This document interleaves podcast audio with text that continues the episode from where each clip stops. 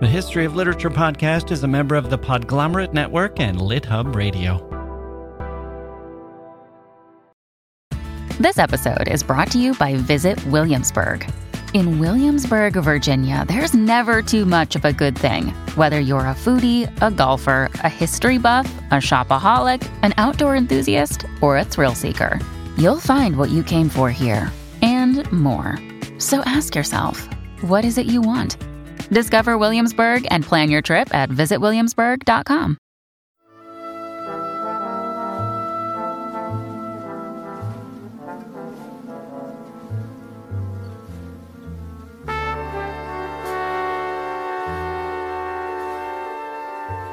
Hello.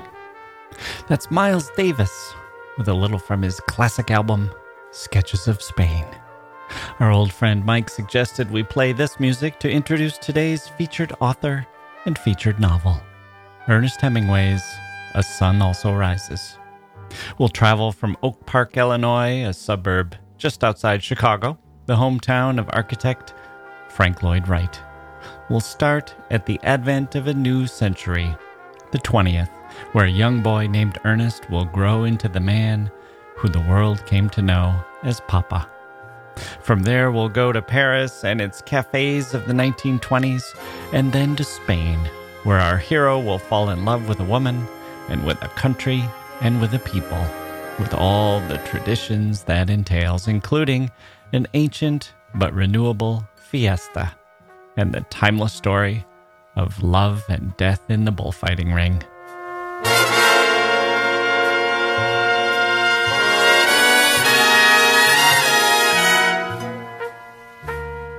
Ernest Hemingway, today on the history of literature.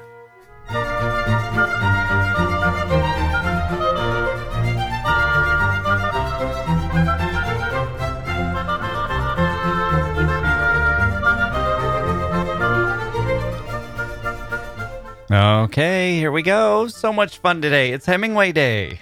Let's get right to it. Mike's going to be here in a moment, but let's start with a couple of nice emails that came in. Subject Your podcast helped me write a piece for The New Yorker.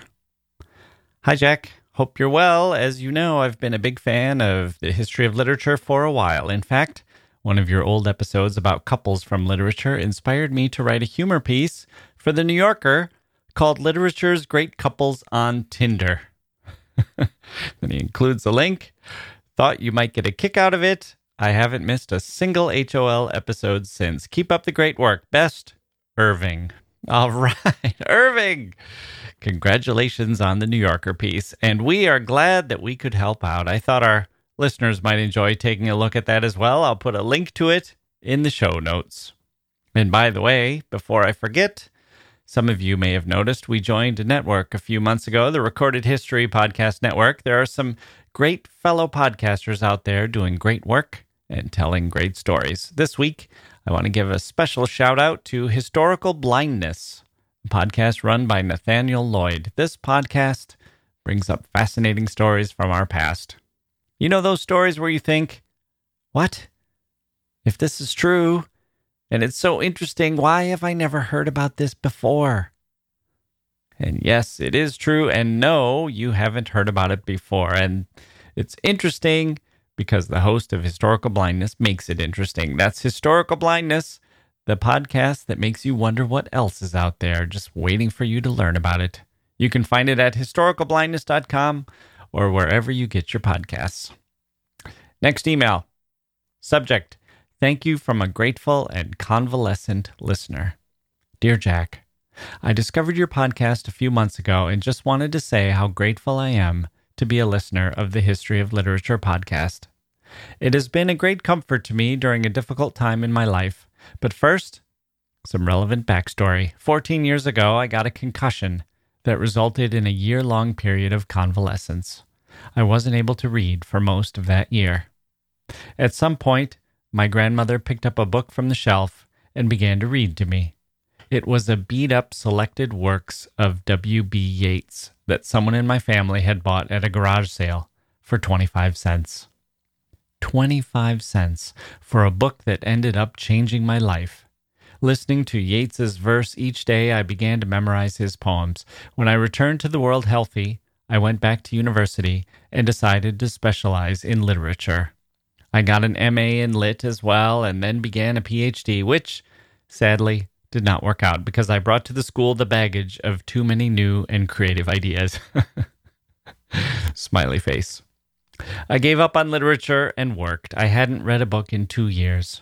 Then, 10 months ago, I got another concussion. It was in this context that I discovered your podcast, which reignited my passion for literature that I thought I had lost forever. I now listen and re listen to your podcasts most nights before bed. It's become an incredible comfort to me during a difficult period of illness. And while it's been a tough time, it's also been a time of self searching and self reflection, of reevaluating who I really am and what truly matters to me. The passion for literature that oozes from each podcast has really helped rediscover how important literature is to me. Your episode on Milton was particularly inspiring. Another of my favorites was episode 150, Chekhov's The Lady with the Little Dog. The soft and compassionate voice with which you read the story was very comforting to listen to, along with the analysis before and after. As a side gig, you'd make a great reader of audiobooks. well, thank you. At any rate, I recently decided to buy you a virtual coffee to say thank you. I'm not exactly flush with cash right now, and no, it's just a small token, but I really hope it helps. And I like to imagine you now in a cafe amongst friends, sipping an iced latte on a hot summer day, the espresso mixed with milk, fueling a discussion about one of your favorite writers. From the bottom of my heart, thank you, Jack. From Peter in Toronto. Peter. Peter, thank you so much for writing such a beautiful email. It is truly heartwarming and gratifying to know where I was in all this. I have spent many hours alone myself, alone on a journey, alone in bed, just alone, alone. I know what it's like to have company, whether that's books or a voice in your ear. I'm glad I could be there for you. Thank you for the email, and I hope you continue to enjoy the show, and most of all, I hope you heal and recover and get back to full strength. The world can use more thoughtful people and more passionate readers. And the world can use those people thinking and reading with as much power and love and empathy as they can summon forth.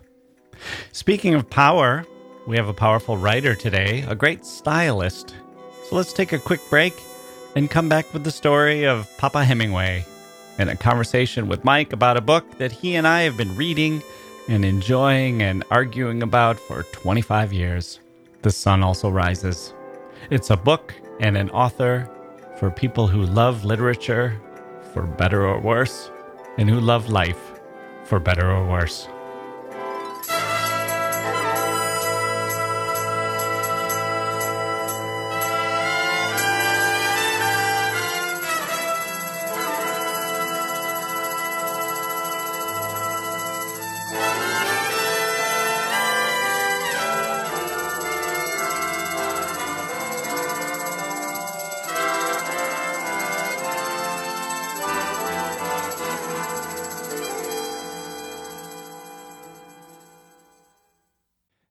Grown-ups, the Cat in the Hat Cast is a new podcast from Wondery, perfect for the whole family. Join the Cat in the Hat and your favorite Dr. Seuss characters as they get whisked away on a new adventure every week. Fish dreams of creating his very own polite and quiet podcast. That is, until he gets a surprise visit to his Fishbowl podcast studio from the Cat in the Hat himself. And it becomes very clear that the cat has other plans for the podcast, and those plans are the opposite of quiet. The cat may be disruptive, but it turns out he's also a great help to get fish out of all kinds of predicaments. Bursting with music, silliness, and rhymes, the Cat in the Hat cast encourages us all to find fun that is funny in every episode. Sing along to new favorite songs, try your luck at Titanic tongue twisters, have some fun with wondrous wordplay, and most importantly, Bring your family along for all of the adventures in the Cat in the Hat cast. Follow the Cat in the Hat cast on the Wondery app or wherever you get your podcasts. You can listen to the Cat in the Hat cast ad-free right now by joining Wondery Plus in the Wondery app or Wondery Kids Plus in Apple Podcasts. Ernest Miller Hemingway was born in 1899 and grew up in Oak Park, Illinois, a suburb just outside Chicago. His grandfathers were veterans of the Civil War, his father was a doctor, his mother, a musician. He did well in school, especially English, and spent his summers hunting and fishing in northern Michigan. In high school, he was not known as a great athlete. He played football, and he was on the swim team. He played water basketball and was the team manager for track. After high school, he skipped college and went instead to Kansas City, where his uncle had gotten him a job at the Kansas City Star. He then became a journalist, and when World War I broke out, volunteered for the Army. They turned him down because of his poor vision. Devastated, he signed up with the Red Cross as an ambulance driver and was 18 years old when he sailed for Europe. The day he arrived, a munitions factory blew up, and he had to carry mutilated bodies and body parts to a makeshift morgue. A few weeks after arriving, he was delivering chocolates and cigarettes to Italian soldiers in the trenches when he was hit by a mortar shell, knocking him unconscious and ending his involvement in the war. For the rest of his time, he was recovering in Milan, where he fell in love with his nurse, an experience he later drew upon for his novel A Farewell to Arms. Now what? Back home to recover. But he was restless in Oak Park after having had the adventures of war, the excitement of being in Europe, and the love of a British nurse. And he was frustrated. His town was infatuated with war, but it was war of a different kind. The romantic versions of war of the 19th century, of Napoleon and Grant, cavalry and swords, and marches through the countryside in regular formations. Nothing like the trench warfare that he had witnessed, and nothing psychologically like the fear he'd felt of worrying that he might lose his knee forever. He needed to get out. So he got a job with a newspaper and was able to spin it into a trip to Europe as a correspondent. Now he was in Paris, a 22 year old who'd seen a lot and was hungry for more, and he had ideas of what made good writing. He had learned from Sherwood Anderson and some others, like Ring Lardner, where the world of fiction might be headed. But he applied his lessons from newspaper writing to all that too simple words, plain language, economical style. It was his genius to adapt and advance and put this all through the tight prism of his emotional experience, and it would end up changing American letters. We'll save the rest of his life for a future episode because today we're focusing on A Sun Also Rises, his first novel, the book he wrote that celebrated his time in Europe in those early years. He was married, he had a young son, but he was still the hungry and eager young man who'd gone to Italy and ended up traumatized by war, but perhaps strengthened by the experience too. This was the Paris of Ezra Pound, James Joyce, Gertrude Stein, and Ford Madox Ford. F. Scott Fitzgerald would arrive soon. Hemingway was part of this world.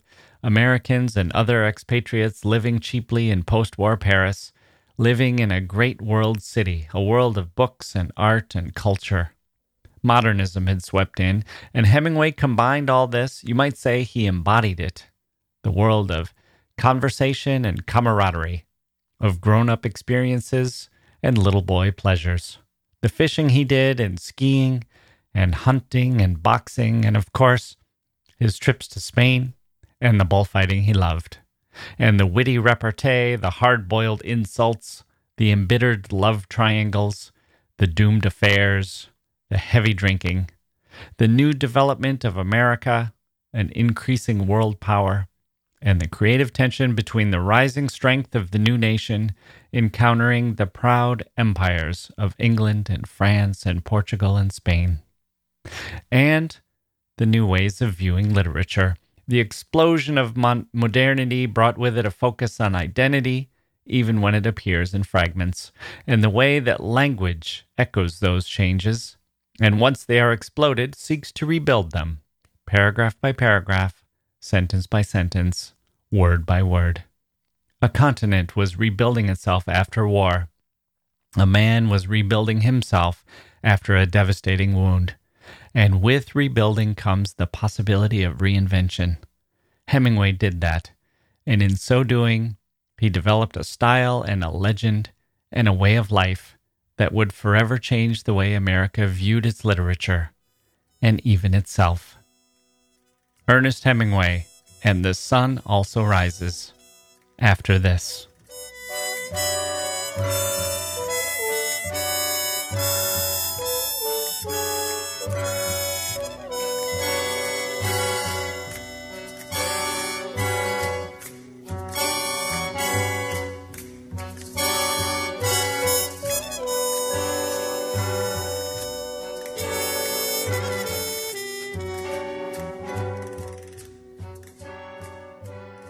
Okay, joining me now to talk about Ernest Hemingway and The Sun Also Rises is our old friend Mike, the president of the Literature Supporters Club. Mike, welcome back to the History of Literature podcast.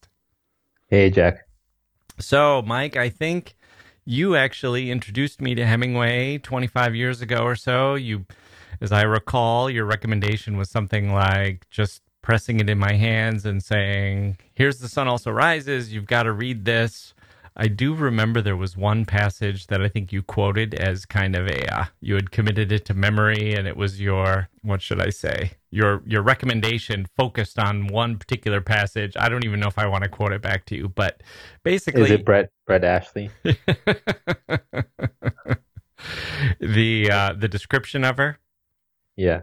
Yeah, I think that was it. And I think I think that was enough and it got me rolling and I'm sure I've read all of Hemingway. I know I was deeply immersed in it for a while. Even back then, there were certain things that drove me crazy about Hemingway, but there were also things I loved and I think I don't think there's a writer that I have a stronger love-hate relationship with than Hemingway. So, how has he held up for you over the years? Do you still feel the same way? And uh, what do you think of Hemingway today? Um, I he, I reread him mm. uh, a fair bit, um, but mostly A Movable Feast mm. and mm-hmm. The Sun Also Rises. Yep. I mean, some of his short stories, like Hills Like White Elephants. Um, I was just re- reading to my daughter, my teenage daughter, but um, yeah, I think those three works. Although I have to say, I actually enjoyed For Whom the Bell Tolls and Farewell to Arms. I know that a lot of people have kind of put those by the wayside now. Mm. But well, here's that's interesting because here's what I had written down. I was going to ask you if someone was brand new to Hemingway, where would you yeah. start them out? And I had put down, tell me what you think of this. I had put down uh, maybe start with a handful of his best stories like maybe four or five of his best stories. Then The Sun Also Rises or A Farewell to Arms in either order. Then A Movable yeah. Feast, because I think you do need to read some of his fiction before you can really enjoy A Movable Feast. And then I would probably put more stories in there, go a little deeper in there, or yeah. For Whom the Bell Tolls. And I don't know if The Old Man in the Sea makes it in or if that's just tacked on for somebody who's still looking for more. Then there's some other books too. I enjoyed uh, Death in the Afternoon and and a couple of the others. The other bullfighting one, the one about the summer, the long summer, whatever it is. Never read that. At that point, I think it's people who really want to be fully immersed in Hemingway. And some of the books I would not recommend at all. My problem with the short story, I, I like the idea of, uh, I like some of his short stories, but my problem with recommending those is that you you either like or hate short stories and mm. you don't in that sense you don't give it you don't forgive it the way you forgive a novel. Because I've had friends who said like yeah sun also rises seems like a dopey story but then they're just like i really i loved it when they got to spain. I didn't like paris. Yeah. So there's that you know there's a forgiveness to a novel that that's why i was thinking they should start with sun also rises. I mean, the movable a movable feast is a lot of fun, but I, I agree with you that you sort of need as fiction in, in order to like even enjoy to, to enjoy more the the escapades because movable feast like I, I i love this one book by noel riley fitch who wrote um, sylvia beach and the lost generation mm-hmm.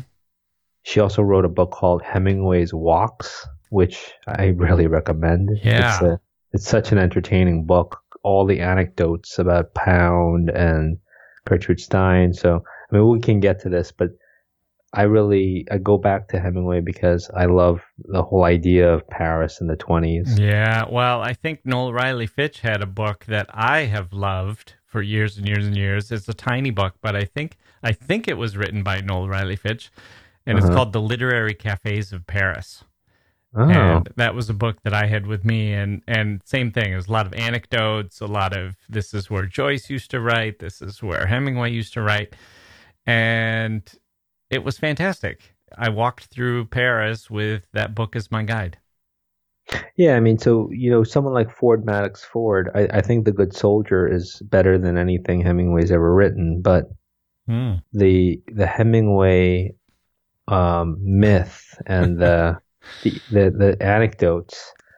I mean, I did Ford Madox was he just like a you know, like a homebody. I mean, I don't, I don't, I don't know anything about what because he was in Paris at the same time, I believe. You know. Yeah, and that the problem with a movable feast is it also it's Hemingway's bullying side.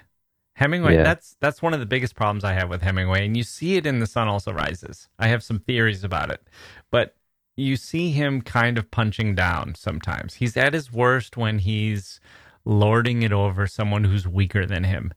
And often being weaker just means uh, they're more feminine or or they're literally a woman or they're Jewish or you know they're just not as cool as him, not as strong as him. And that's where he's kind of at his worst. And you see it in a movable feast. He kind of picks on Gertrude Stein. He kind of picks on Fitzgerald. He kind of portrays them in a way that is feels self-aggrandizing and not yeah. very charitable. But I like that. Yeah. I find it I find it refreshing the way, you know, he kind of takes down Fitzgerald and uh, and his um, does Fitzgerald really need taking down? He's such a sad sack figure, anyway. and and his uh, his description of Gertrude Stein and Alice Toklas, I, I think it's refreshing. I, I that I, that's probably why I, I reread it. I find that I can reread it. Well, and I'm kind of jumping all over. We're we're kind of jumping all over the place here. But Hemingway, he then has this very sensitive side and he's got he can be very charming. He's yeah. he's like this big bully and he's all about bullfighting and uh, boxing and all these manly, you know, deep sea fishing and betting and all mm-hmm. of these the manliest sports you can find and war. But he then also, you know, he writes poetry He's got Virginia Woolf said called it moments of bare and nervous beauty in the sun also mm-hmm. rises. You know, he's he he does have a real he's got a sentimental streak.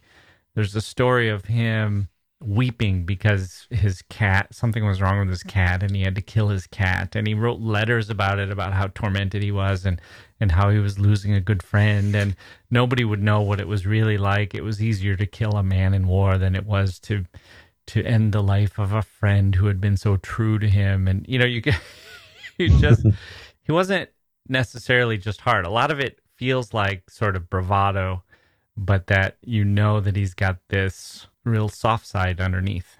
Yeah i mean i think that's reflected in the you know in, in the sun also rises that i mean i really love the passages when uh, jake barnes is by himself. Mm. I started to notice how much the writing changes when he's by himself than when he's in company. Yeah, that it's he's very, more willing to open up and he's kind of more willing to open up, but at the same time harder on himself. Mm, right. Well, that's yeah. the big that's the big tension in the book, right? And that was the thing I noted when I read The Sun Also Rises this last time. I wrote the first note I wrote was this is something we have to it will let us examine Hemingway for how he's going to pull this off because he's got this wounded war veteran who's got who's impotent from his wound and yeah. he's also a first person narrator. So how much is he going to reveal about how he feels about this? And how much is he just going to you know, have this sort of hard boiled take on things and just allude to it and, and be all stiff upper lipped and everything about it. And just let us sort of see how tough he was in, in gritting this out and how much would he open up and tell us what it was really like to have this wound. And sometimes he does the former and sometimes he does the latter. And I I noticed that most of the time when he is opening up, it's because the character is half drunk. And right. I didn't know if that was Hemingway kind of using that as a crutch, like his, as if to say his his hero would not be so sentimental, except once he gets drinking too much, then he lets himself, he lets all these emotions run through him. A common critic's interpretation of um, kind of manly works is to say that you know the other characters are actually other versions of the narrator, and you can sort of make the argument that Jake Barnes was someone like Robert Cohen, perhaps before the the injury. Because mm. I feel like Robert Cohen beats him up. He's stronger than him. He's he's kind of wilier than Jake Barnes. The way he, I love the, the way he and Brett have a weekend away. Yeah, both of them sort of tell Jake separately, and J- J- Jake reacts in this very kind of zen way, like you know, what am I supposed to do about it? I mean, yeah. there's parts where, like, you know, you want him to get angry, you know, but he, he just kind of shakes his head, like, well, I can't perform sexually. I mean, I can't. Yeah. You know? And the first chapter or so, I kept writing down, I can't believe how anti Semitic this is. And, you know, oh, I've, I'd yeah. forgotten how anti Semitic it is. And there's certain lines that are really ugly. But then about two thirds of the way through, I was writing notes like, is this Cohen's revenge? You know, is this does this mm-hmm. make up for it? It almost seemed like Hemingway had set us up for it. If I thought Hemingway was a little more aware, I would have thought that that was the best way to read it. That it was you see the way that this guy has been dismissed or overlooked because of his being yeah. Jewish, and then at the end you realize it, it's more of a surprise when it's like, oh wait, he's he's really the toughest guy here, and he's really he's kind of the the biggest rival for Lady Brett Ashley. He kind of takes the others down more than you would think that he would. Yeah, I mean the the, the anti-Semitism. The way I re- I've always read it is he he gives Robert Cohen the first seventy pages of the book, which is when you reread it, it's it's a it's a real surprise how much mm-hmm. of Robert Cohen you get. And I think part of giving you all of him is showing how being Jewish really loom large for Jake and his friend Bill. I think Bill is is even worse than Jake. Mm, yeah, and it is true. I think a lot of people think the opening, spending so much time with Cohen, makes the book kind of lopsided, or it's sort of a flaw in the book. But actually, this time reading it through, I got to the end and I thought the beginning of it being so focused on Cohen really helps the structure of this. Yeah, I agree. It made the end matter. It made what happened with Cohen matter a lot more that you had spent so much time with Cohen at the beginning. Yeah, I mean it it, it it's very structured. Mm-hmm. You know, you you have Cohen in Paris, and then because I think the fir- after the first time I read it, I I kept I ran from it thinking it's all about Paris, it's all about Paris. And then the second time I read it, I was like, it's really set in Spain with the fishing trip and the bullfighting. And then the third time I read it, I, I just felt this real balance the way you have Cohen at the beginning and then you have Pedro, the bullfighter, at the end. Mm-hmm. It's so well structured. Yeah. Yeah.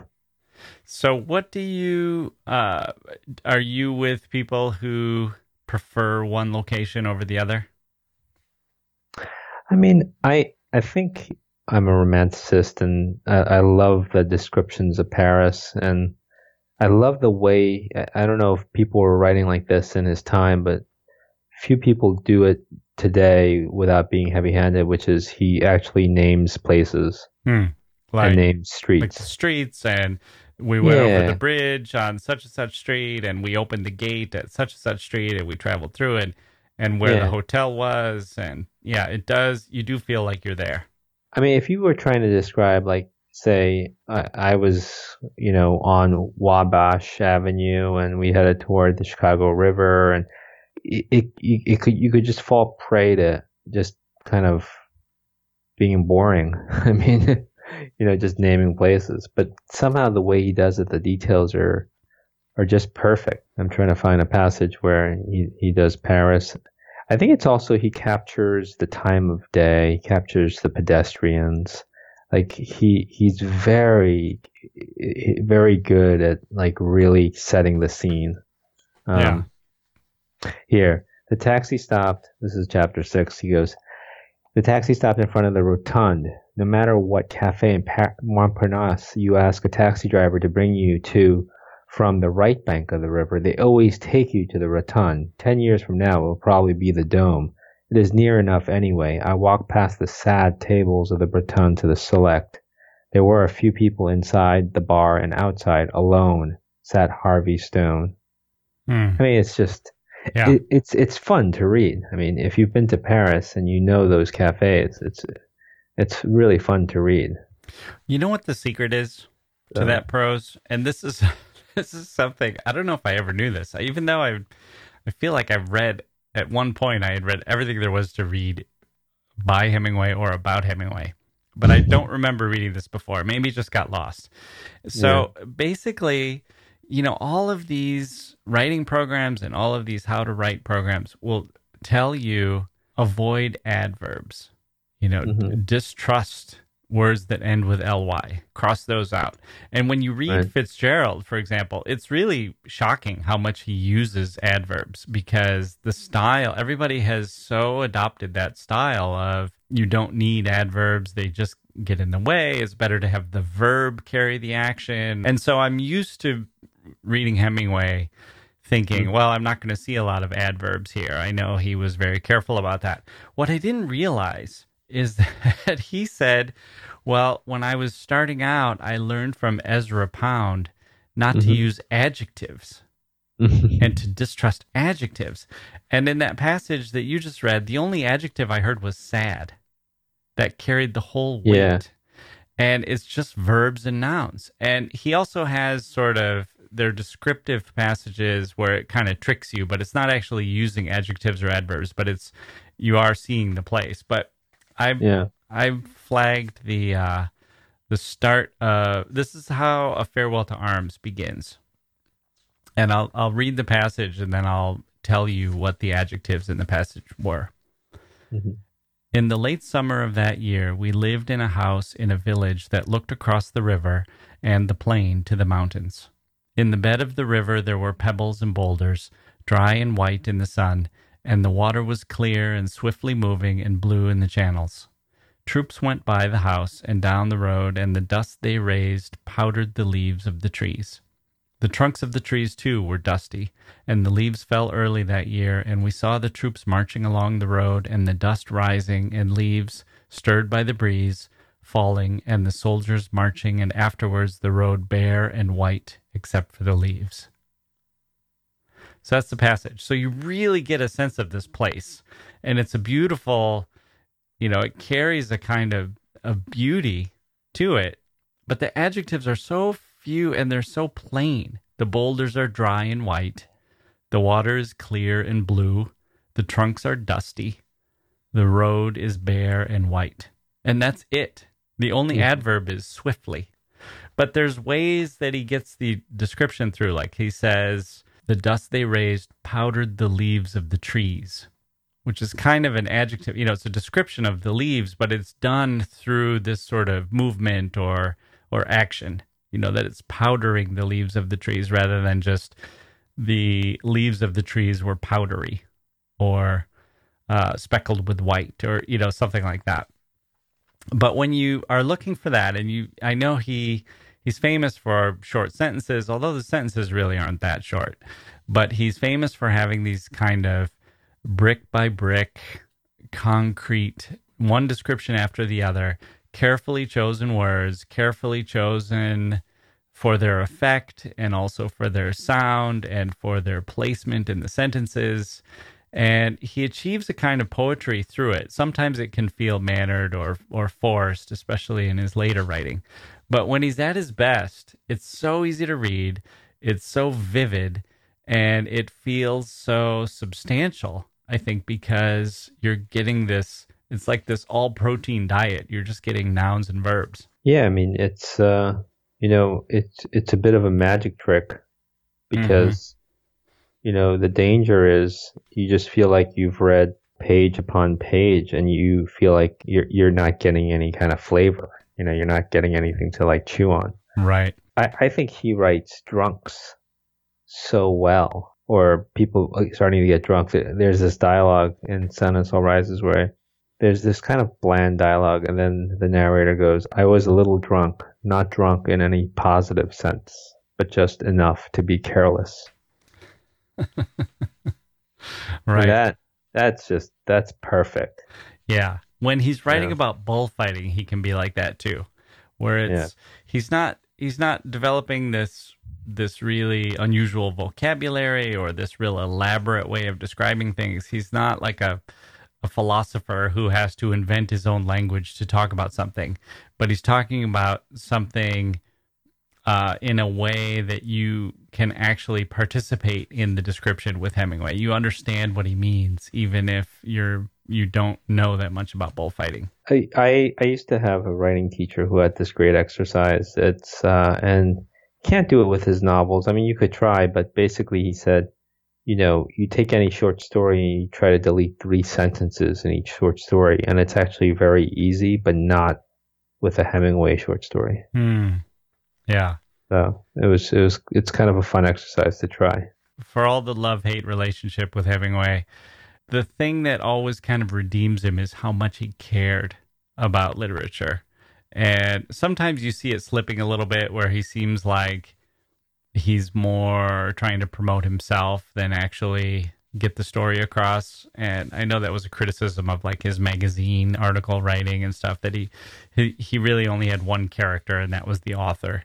And sometimes you sense that from the stories and, and parts of the novels as well, that he's really just trying to promote the myth of Hemingway. But setting that aside, the redeeming quality in his short stories and in the best of his novels is he mm-hmm. really cares about the words and he cares about the story and he cares about literature. And he had this here's the kind of thing that makes me love Hemingway. Here's a, a quote. He told a friend this quote, The rejection slip is very hard to take on an empty stomach. There were times when I'd sit at that old wooden table and read one of those cold slips that had been attached to a story I had loved and worked on very hard and believed in, and I couldn't help crying. End quote. and you just think, you know, that's I've known a lot of bullies and a lot of macho guys, and you know, none of them had that side to them, that redeeming quality of having a kind of love for literature and art that Hemingway had. There's all that stuff around Hemingway that makes you want to love him. Hmm. I think that that's why he's an enduring figure. I, I think like people who ha- haven't read anything by Hemingway and may may never will, you know, associate him with Paris. Yeah, I mean, where do you think people associate? Well, they probably associate him with Paris, right? The Lost Generation in the twenties. Yeah, I guess it's Paris, it's Cuba, it's Africa, it's Michigan, it's Chicago and Kansas City. He worked in Toronto for a while, but I don't think most people associate him with Toronto. I don't even know actually if he was based in Toronto, if it was just he was being paid by the Toronto Star, I guess, when he was that was when yeah. he was in Europe. A little bit in Italy. I mean, he wrote uh, the book that was set near Venice, and also he was in that was where he drove the ambulance in World War One. But yeah, I never really think of him in New York, uh, yeah.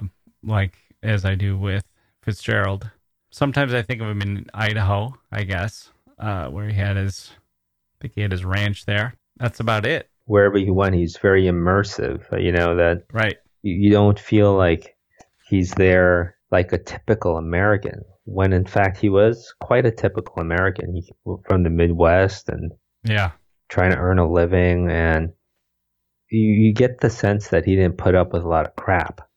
Yeah, you know, a lot of pretense because you know for him to be associated with Paris and literature and you know an, an art scene, you, you, sort of feel like he would have you know been correcting us and saying like no, no, you don't understand what we were doing. We were just making a living. We were doing what we loved. Like yeah. stop, like stop dressing it up into like you know into some kind of like elitist clique. Yeah, you know. Maybe so, like, that's why he's popular. He does not seem pretentious. That's definitely true. I mean, you know, when you read English authors um, like Evelyn Waugh, and I love Evelyn Waugh, but after a while you just think, boy, these people have so much money and they are so whiny. They are so whiny. I yeah. mean, you know, you're you want to just grab them and be like, "What is your problem?" yeah, and that's that's probably why uh, a sun also rises is is so good, and why a movable feast is so good, where he's thinking back to those days. It's when Hemingway was hungry and when he yeah. was not a literary superstar, world famous. You know, he was basically this yeah. this this young guy trying to figure out who he was, trying to make it as a writer. He had uh, had a lot of trouble with his parents. I think they actually I don't know if they burned. I think his father might have burned the copies that were sent to him of A Sun Also Rises. That it was mm. he viewed it as filth that uh, he couldn't have in his house, and uh, he had a lot of things that he was trying to work through to figure out who he was. And along with it, I think were a lot of, I guess I'd say, growing pains, or just he wasn't immediately successful. He did have those years where he was trying to get by. Yeah, I mean it's uh, you know the descriptions of walking up, uh, his walk up, uh, putting coal because the room was cold. Yeah, sipping the last of the whiskey, always offering whiskey to guests. I mean, there's there's all this stuff where you just feel like, you know, he's scraping by a little bit, and you could scrape by back then and still live in Paris. So. Yeah. It, it, you know, it's it's double edged a little bit when you you think like, oh, I mean, who today, like in what city could you scrape by and try to write a novel? But yeah, I mean, the scenes in rereading the book and reading the scenes in Spain, I was just bowled over. There's when he's in Spain, he goes, um, it is always cool in the downstairs dining room, and we had a very good lunch. The first meal in Spain was always a shock with the hors d'oeuvres, an egg course, two meat courses, vegetables, salad, and dessert and fruit. You have to drink plenty of wine to get it all down. Robert Cohn tried to say he did not want any of the second meat course, but we did not interpret for him, and so the waitress brought him something else as a replacement, a plate of cold meats, I think. I mean, you can take you can taste the you can taste the food. You you want to be there. I mean, that the idea that you have to drink a lot of wine to get down the food. Yeah, it's like that. I mean, that's sounds like a feast. It's a luxury. I think yeah. that's that's one of the things that's so great. I mean, he does he'll talk about writing and he'll talk about how he just sat in a cafe and he would think write the truest sentence you know and yeah. he would you know agonize over that or he would talk about you know the famous uh i don't know he rewrote the ending of a farewell to arms 17 times or something and you know that he's living his life thinking and working very hard at his writing.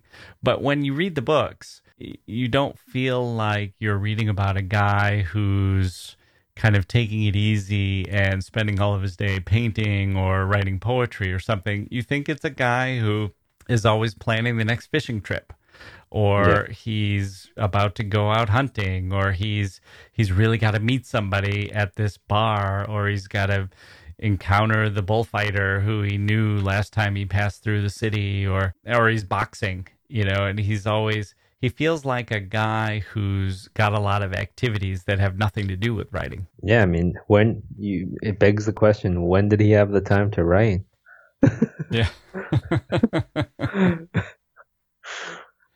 And he's also he's got to turn in stories i guess. That's the other thing. He's a yeah. newspaper writer. So you kind of feel like he's working that way too. So it is kind of appealing. There is something very appealing and i sort of i went through europe at an age you know i think hemingway when he was in paris was during prohibition in the states so i feel like a lot of the drinking was him basically mm-hmm. sending this almost like a postcard home, you know, saying like it's amazing here. You can drink all it. You could drink so easily, and like he gets a little carried away describing the how much the wine costs and how they which ones they drank chilled and how he buys a flask to put the the alcohol in. And you know it's so much of it is centered around what people are going to drink.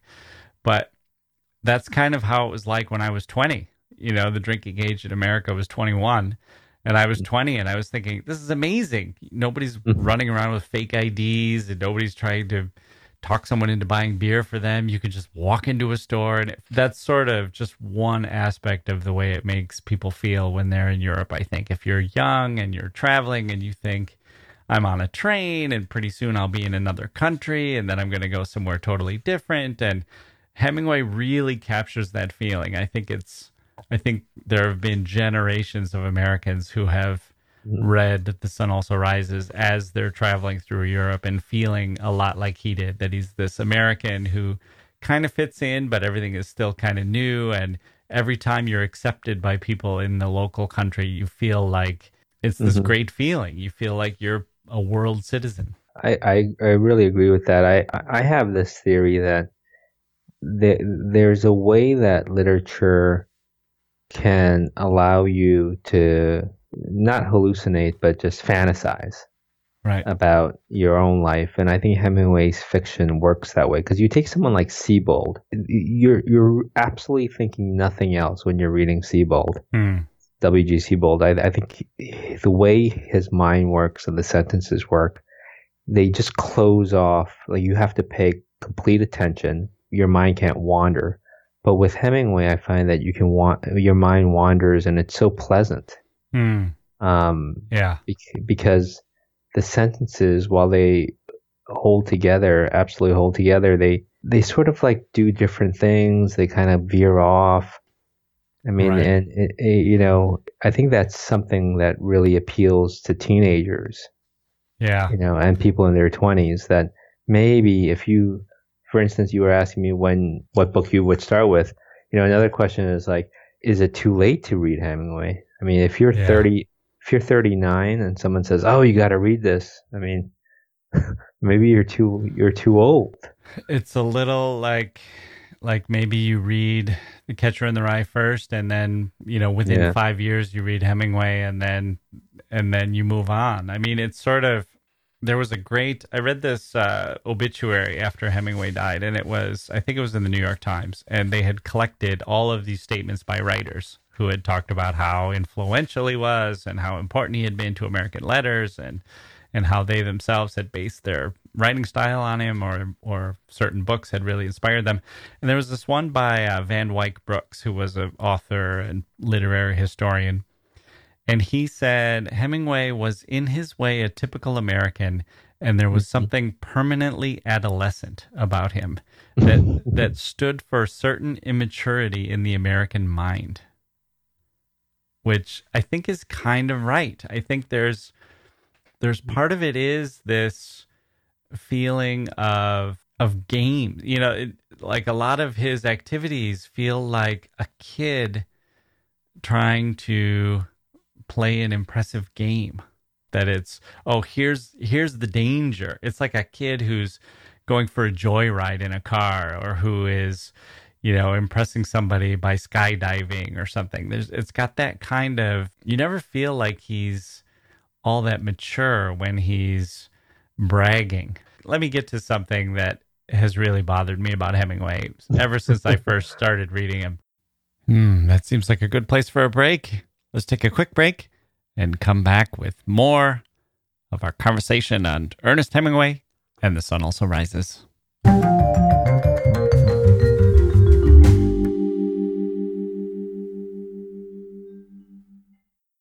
Uh, the thing that's always driven me crazy about Hemingway is that he has this thing about an aficionado uh-huh. and a specialty. He frequently uses this where he, the narrator or the Hemingway stand in goes into some town and there is some kind of specialist there, like a master bullfighter, and they uh-huh. recognize in Hemingway somebody who truly understands what they're trying to do.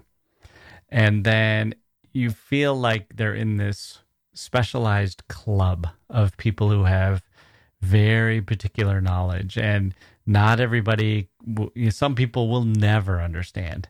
And hemingway is sort of embarrassed by his friends of how how far away they are from where he and the the master bullfighter are in their understanding of things. And it can be kind of seductive as a reader. You think you want to be in that club and then you realize that really it's just the club of Hemingway, that it's he's just trying to sort of set himself apart, is how it ends up feeling to me. And I've expanded this. This is where I've sort of turned this into a theory. I've expanded this into his writing style, where mm-hmm. sometimes mm-hmm. I feel shut out of it, that he'll say things like, it was a good fight, or we mm-hmm. stayed in a small, good room.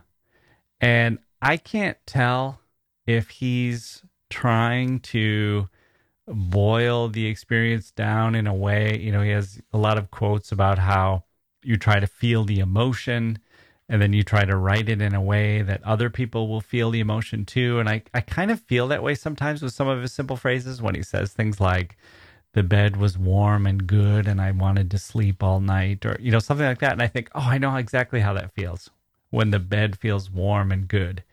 But then other times when he says something was a good fight, it feels like he's making a judgment that he's saying, I decided it was good and I get to decide because I'm in this special club of people who have superior taste and judgment. And when I go into a town, people recognize me as one of one of the best and one of the people who have this superior taste and judgment. And you will you will never live up to my standard. And so just accept it. When I say something is good, that means it was good. Do you ever read Hemingway like that? Um, I mean, I guess part of me thinks there's so many adults that are really adolescent. Yeah. Generally. that so adults, join, American adults have set a low bar. So yeah, if he's I mean, even a notch above it, that's uh, he's probably yeah. uh, better than most. I mean, I, I, I always kind of recoil when someone describes some some guy as a good guy because I feel like that means they don't really know him, but they're hoping he's not like a serial killer. Mm. Yeah. so, um, but you know that that goes to just having lower standards and just wanting people to leave you alone. That's almost like this the Hemingway standard is that you know, keep me company when we go on this fishing trip, but for God's sakes, like get a hold of yourself. Don't don't get sick on yourself. I mean, that's the standard. Like yeah. don't make me have to care for you. Yeah. You know? Yeah. Oh, there is a ton of that in Hemingway. And it's usually there's one other guy and Hemingway and that guy, like maybe there's a guide or, you know, the the the person who is actually good at what they do and Hemingway brings a crowd to that guy. And Hemingway and the guy are the two who really know how it works. And with everybody else, he's basically saying, you got to get a hold of yourself. You're going to embarrass yourself and me because of your weakness. Yeah, that reminds me of when I one of my first jobs out of uh, college. I was uh, I was an intern at a place, and they paid a good wage, and some of the interns were asking, "How do you get a permanent job here?" After the trial period, and one of the the the higher up said, um, "Whatever you do at any of the events, the office events, don't vomit." And we were like, "Okay, that's pretty low standard." And then somebody vomited, and then the guy, we went back to him and we are like, "Hey, you said you, you shouldn't vomit. I mean, but this guy got a a full, you know, offer." And and he said, "Yeah, no, I'll, I'll just change that to don't vomit on someone else's shoes." so that seemed to be the standard. That's the standard. That's the American adolescent. That's yeah. the mind. That was probably, you know, there were probably a lot of Hemingway readers. I can remember when I was in Europe, this guy came and he saw me, and this maybe I'll start to wrap this up as I tell this story. But uh-huh. one of the things I really liked, so let me back up even more. I'm going to run through like three of my notes here. Okay. So Virginia Woolf had this thing where she said, even though she was praising Hemingway for these moments of bare and nervous beauty, and she said it's a an abrupt and outspoken book, and she she finds a lot to like about Hemingway and his carefully chosen phrases and the way he places them all together and everything. But then she says his characters, compared with Chekhov, are as flat as cardboard. and she said they're never surprising. They're basically that she she didn't find much new or innovative in his characters and i think you know she was going so deep in her stream of consciousness type stuff that uh-huh. i think that was probably why that he was staying to the surface where it was a lot more predictable but i do think i really remember uh, this really resonated with me and i remember it resonating with me when i was in college of this feeling where jake is he's not very posh and this i think could only occur in early hemingway. Mm-hmm. but jake is not very posh. But it's like the people who are posh want him around because the rest of their posh friends are totally insufferable. And jake actually is someone who is just kind of he's kind of fun to be around and he's he's not as snobby as the others or you know for whatever reason.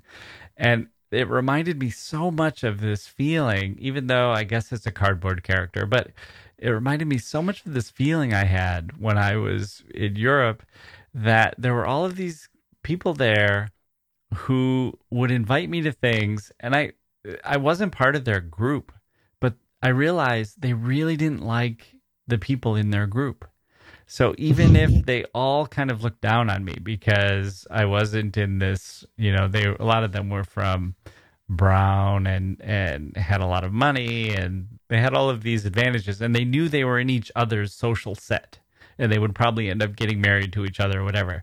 But they just really couldn't stand to spend time with each other.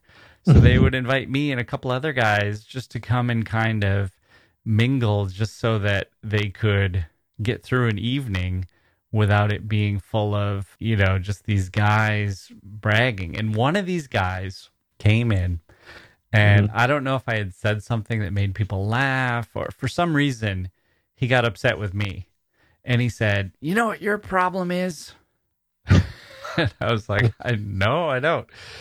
And he said, You're a Fitzgerald guy, and I'm a Hemingway guy. and I just thought, and that I think is kind of the the American adolescent mind in a nutshell. That somebody is so devoted to their the idea of themselves as this uh, swaggering macho. I'm I'm gonna literally grab a bull by the horns and throw him as Hemingway once did when he was standing watching a bullfight. For some reason, he was inside the ring watching a bullfight, and the bull came flying over toward him and he just grabbed it by the horns and threw it. um, but so, you know, the, people who have this idea of themselves, they want to live in this world where they're striding through Europe like Hemingway. It's kind of an ugly American side, but with Hemingway, I guess we're excusing it. I I think he's uh he's not exactly a bro, and I think he he distinguishes himself from that crowd. I think you know, like I was saying before, I think Bill and Robert Cohn, even Robert Cohn, the way he brags, and mm-hmm. you know, Jake is definitely the most refined of the the the coarse physical men, and you know, there there's something um, reserved about Jake, the way he absents himself early in the night to just be by himself, or he wants to you know, be alone. And he's like, if you don't want to fish with me, that's fine. I'm going fishing. I think there's something very uh, American about that kind of independence, where even you know, I think you know Americans can be less of a herd than people you know make make us out to be. Mm-hmm. At this time, in the 20s it was before america had really become a superpower. And there's something yeah there's something earnest and and exciting about hemingway at that and being an american at that time where it really is uh he's new and he's fresh. And there's also something in The Sun Also Rises that gives it this ballast, which is his narrator is impotent. So every kind of macho sentiment and every tendency that Hemingway has to make it about manly things is completely yeah. uh, balanced out by the fact that his narrator and kind of the hero physically is not manly. And so, in this disturbing to him way, yeah, it kind of gives all of the the puffery a sort of ballast that keeps it rooted to the earth, and I think uh, makes it one of Hemingway's most charming and uh, readable books. Yeah, I mean, it's it's. I, think it really is one of the first books that come to mind as a recommendation when someone's traveling. Everyone should pack it in their bag. Well, maybe not everyone. Give it a try. Give some stories a try. Maybe we should do a, a Hemingway story as one of our deep dive stories. Yeah, we could do Indian Camp. Or or hills like white elephants. Hills, hills like, like, white, white elephants would be good. The killers, yeah. uh, a clean, well lighted place. There's plenty. We'll have to. Uh, yeah, we'll, we'll, have to. Maybe we'll have to draw out of a hat or something. I was going to surprise you and quickly reread the Old Man and the Sea and report it report back to you. okay, that sounds good. And you also have you're going to be doing a solo episode, one I'm going to abstain from, which is I don't know if we should reveal uh, who the author is. Maybe we should let people guess, but uh, that's something we could look forward to. I thought we could also do a special Halloween episode where we do a short story, maybe a Telltale Heart or uh, another Edgar Allan Poe story, or yeah, we could do um, the most dangerous game. Oh, that was I was always haunted by that as as a kid. I don't think that would affect kids the same anymore because of all of the uh, video games. They're basically oh, that's basically Fortnite. Games, yeah. yeah, they're they're basically doing it all now. So yeah. Okay, well, let's leave things there. Mike, as always, thanks for joining me on the history of literature. Thanks, Jacke.